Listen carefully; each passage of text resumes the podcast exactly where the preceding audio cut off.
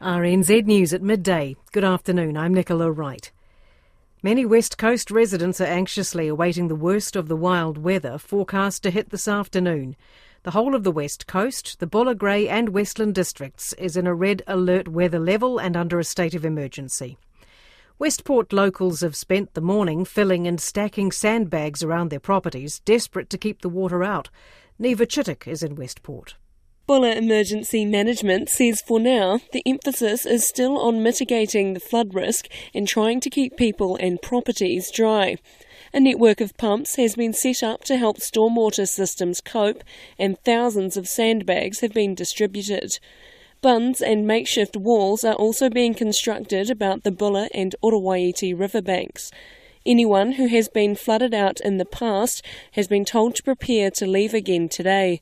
High tide is expected at half past two this afternoon, coinciding with the heaviest forecast rainfall.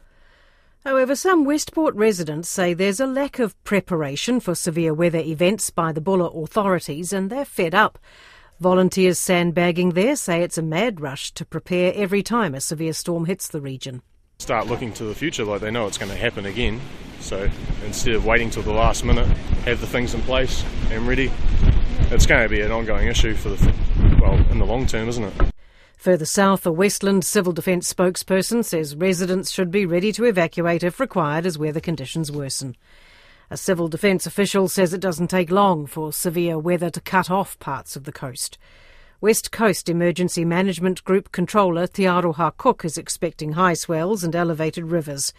She says it won't take long for roads to be hit by flooding and slips, potentially cutting the region off and that's why a state of emergency has been declared. Te Aroha Cook says her team is keeping an eye on areas near glaciers where water can rise quickly and with little warning. A Tākaka farmer says widespread damage is expected across low-lying farms as heavy rain batters his area. Orange weather warnings are in place for the Tasman, Nelson and Marlborough regions. Some roads are already flooded, including State Highway 60 from Tākaka to Collingwood, which is closed. Wayne Langford says farmers were warned of the incoming weather earlier this week and finished preparations this morning. I'm just in the um, in the tractor myself. I'm waiting for the elephant and the zebra to arrive, and then we'll close up the door on the ark and head off. I reckon um, it's it's pretty wet, and uh, and and certainly it's still coming down uh, thick and fast, like you say. Some pretty significant uh, hourly rainfalls. Wayne Langford says there's a high risk the Tākaka River will burst its banks in places. A slip has closed Rocks Road in Nelson City's Britannia Heights. A police spokesperson says drivers need to take an alternative route. Te Arawa leader and long-time Māori education advocate Sir Toby Curtis has died. He was 83. The Ngāti Pikiao and Ngāti Rongomai leader will be returned to Rākeiao Marae on the shores of Lake Rotoiti. Here's our Māori News reporter Jamie Tahana. A Fulbright scholar, Tā Toby started as a primary teacher and then principal, rising to become Deputy Vice Chancellor at Auckland University of Technology. He was also heavily involved in Māori broadcasting, helping form several iwi radio stations, Māori television, and serving as chair of Te Māngai Pāho. Known for his quick wit, straight talk, and staggering intellect, Tā Toby only stepped back as chair of Te Arawa Lakes Trust in April, after 16 years. There, he saw the trust's portfolio grow from $33 million to more than 100 million. The health of the Rotorua Lakes, which Te Arawa co-governs, has also improved. Police are investigating the death of a man in Auckland last night. Officers were called to Ocean View Road in Hillcrest just after 10 o'clock, where there'd been reports of a fight. Finn Blackwell reports. One resident on social media says they heard screaming. Police say the circumstances of the man's death are unclear and are treating it as unexplained. One person was arrested at the scene but charged with an unrelated matter. Neighbours around the police cordon told RNZ they hadn't heard anything except for a police helicopter keeping them up overnight. President Joe Biden has signed into US law a bill providing close to $650 billion to fight climate change. It's the largest such investment in American history. The law also extends health insurance subsidies and raises taxes on America's biggest corporations. It took a year and a half to negotiate through Congress and is seen as a big win for Mr. Biden, who cut short his holiday to attend the signing ceremony in Washington. Today offers further proof that the soul of America is vibrant, The future of America is bright, and the promise of America is real and just beginning. With this law, the American people won, and the special interests lost. Joe Biden says the bill will improve the lives of millions of Americans. It's five minutes past 12. Russia is describing a series of explosions at a military base in Crimea as an act of sabotage. The Ukrainian authorities say they weren't involved, but there is speculation the country's special forces may have been behind it. Dr. Jenny Mathers, an expert on Russian politics and security, says it's very likely.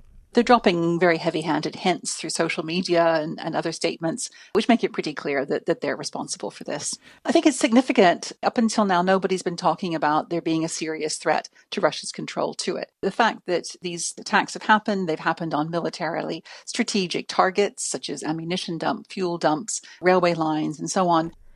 A string of blasts last week destroyed Russian warplanes at a Black Sea base on the Crimean coast.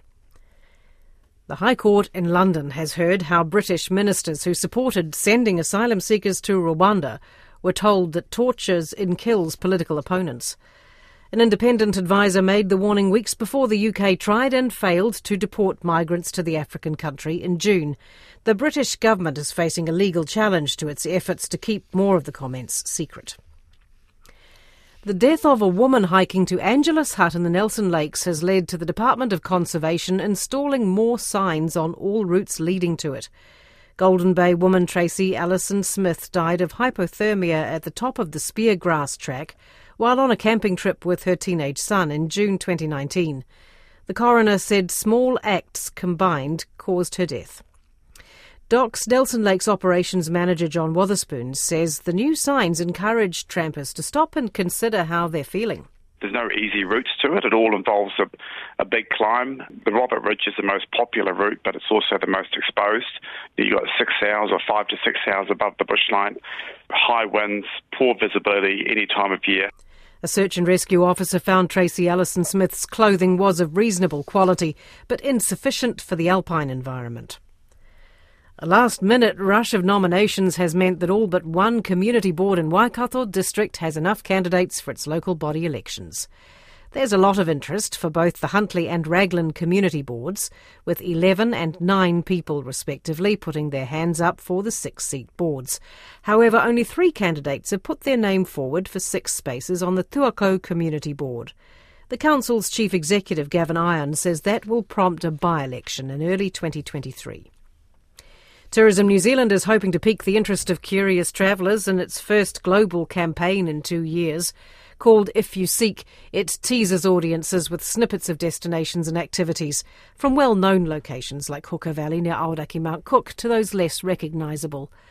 Tourism New Zealand Chief Executive René de Monchy says they've taken a different approach. We're really inviting people that are curious and people want to explore and take the time to seek out more from their visit. And the temptation in destination marketing is to bombard people with all the things that are available. We're taking a bit more of a, yeah, as I say, teasing the audience with some of the things that are on offer here in New Zealand.